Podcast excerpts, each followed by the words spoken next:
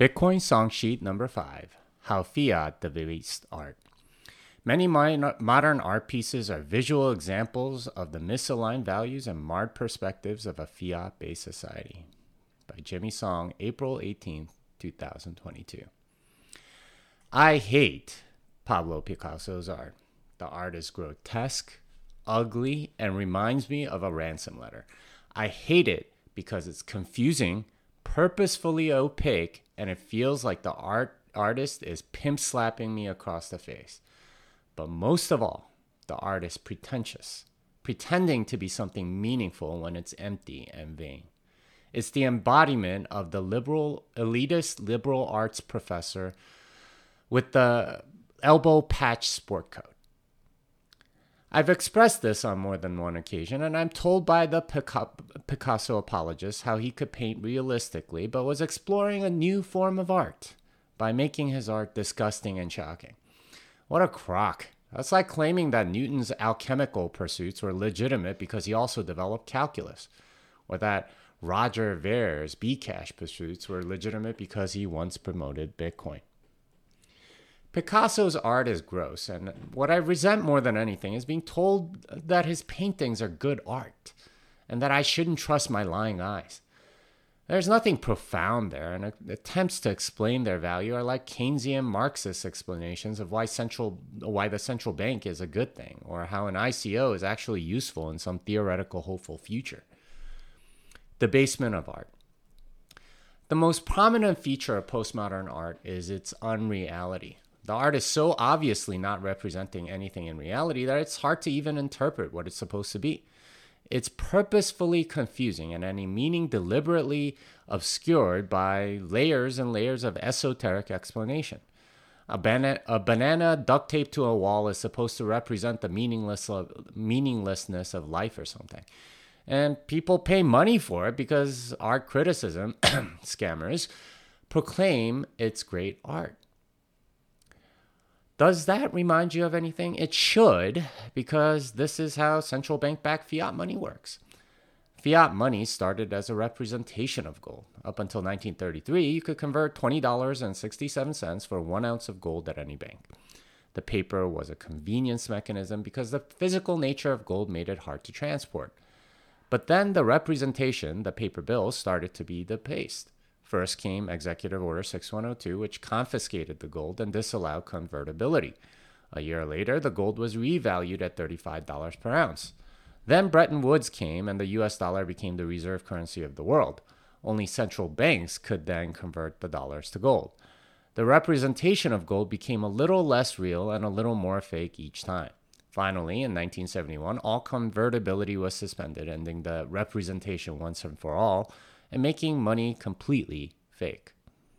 The process of fiat money becoming less and less representative of reality is the same process that art has been undergoing. Art used to be representational and reached its peak during the Renaissance. Then came Impressionism, Surrealism, and Cubism. Art slowly degraded to the point where it no longer represents anything. Somehow, color triangles with weird lines are now considered profound. Like a hot dog that goes from all beef to some industrial sludge, the debasement of art and money has not been pretty. The final debasement is when they no longer even claim to represent anything. They are valued by decree and controlled by institutions like the Federal Reserve Board and museum curators.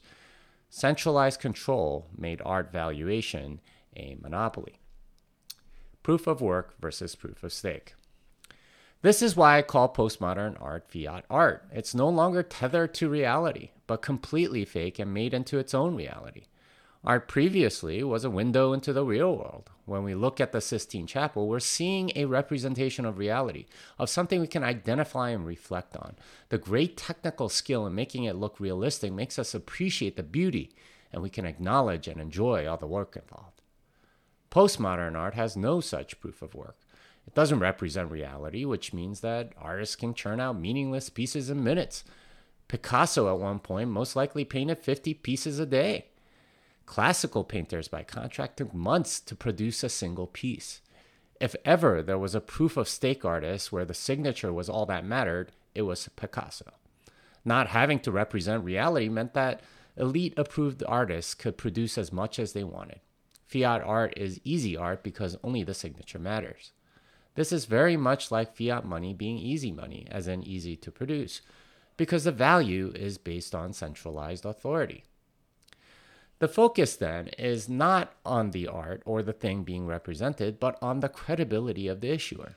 In this way, fiat art and fiat money are similar. My five year old can produce postmodern art all day long, but the reason he can't sell them for millions is because he's not an elite approved famous artist. To become an elite approved artist, there's a whole ladder of status that every artist needs uh, to climb artists to get on top of this status ladder needs to need, need to play a political marketing game. Good art is not meritorious as much as it is approved by the elites. Art is centralized, where the artist is more important than the art. This is very much like fiat money, which is also completely dependent on the issuer. The, elite, the elites of the art world, the museum curators and art critics, are issuing banking licenses to artists they approve of and these artists can pretty much print as much as they want. Confusion of value. The biggest disservice of postmodern fiat art is the whirlwind of confusion of artistic value that it's created.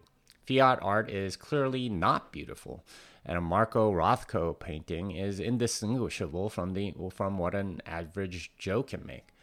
We're having to be constantly told by the cultural elites and tastemakers what is and isn't good art. The art world is a scam like Amway, only more pretentious. We can no longer identify what's good or bad art, and we must now trust others to make that value judgment for us. Fiat art has created a class of rent seekers that extract value by declaring certain things worthy.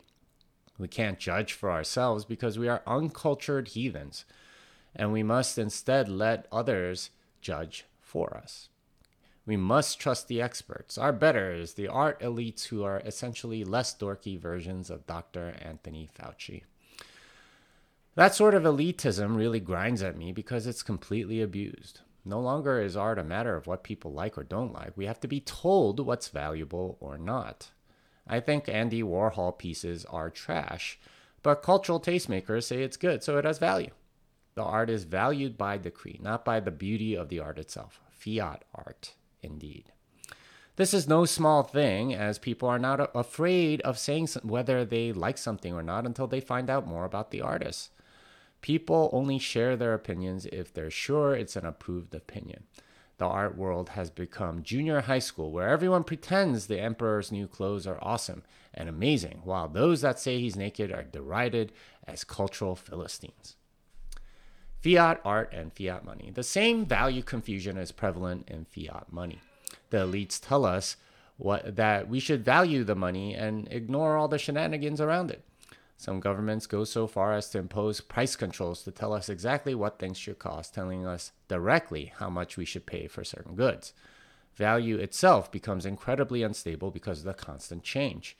People are anxious because what's valuable today can be completely worthless tomorrow. There's no stability in money. Fiat art, like fiat money, is centrally controlled, and there's something fundamental about value that's lost. Becoming less real uh, or less representational necessarily means that art becomes more fake. We no longer have a good sense of what's good or bad art because we have to conform to the elite's sense of value. And that approval by the art elites is more important than anything the art expresses. Instead of expressing beauty, Artists are more concerned with climbing the status ladder of the art world and rent seeking off the rich idiots that buy into this stuff. The system is set up for the artists to sell out. The current world of fiat money isn't very different. Most people climb the status ladder rather than creating goods and services demanded by the market. Both are degenerate and destructive to civilization in the same way that Tinder is to romantic relationships. Fiat art and fiat money both stopped representing anything real a while ago. They've been correlated for a while, and it's worth wondering if there's a connection. Certainly, the confusion of value brought on by fiat money probably extends to art and vice versa. There's also the centralizing aspect of fiat money, which has also extended into art. The fact that both have increased fakeness and rent seeking point to a bigger trend of the artificiality of modern life. Elites want to control us and art and money are two prongs of their pitchfork. Enter Bitcoin. The hope for better money is in Bitcoin. It's not centrally controlled, it's a real digital commodity rather than a representation, and there's clear proof of work. Value is easier to assess when you get into Bitcoin, which is why so many people find it life changing. Owning Bitcoin is owning a classical representational painting, and owning fiat money or any altcoin is owning a picture of a Campbell's soup can.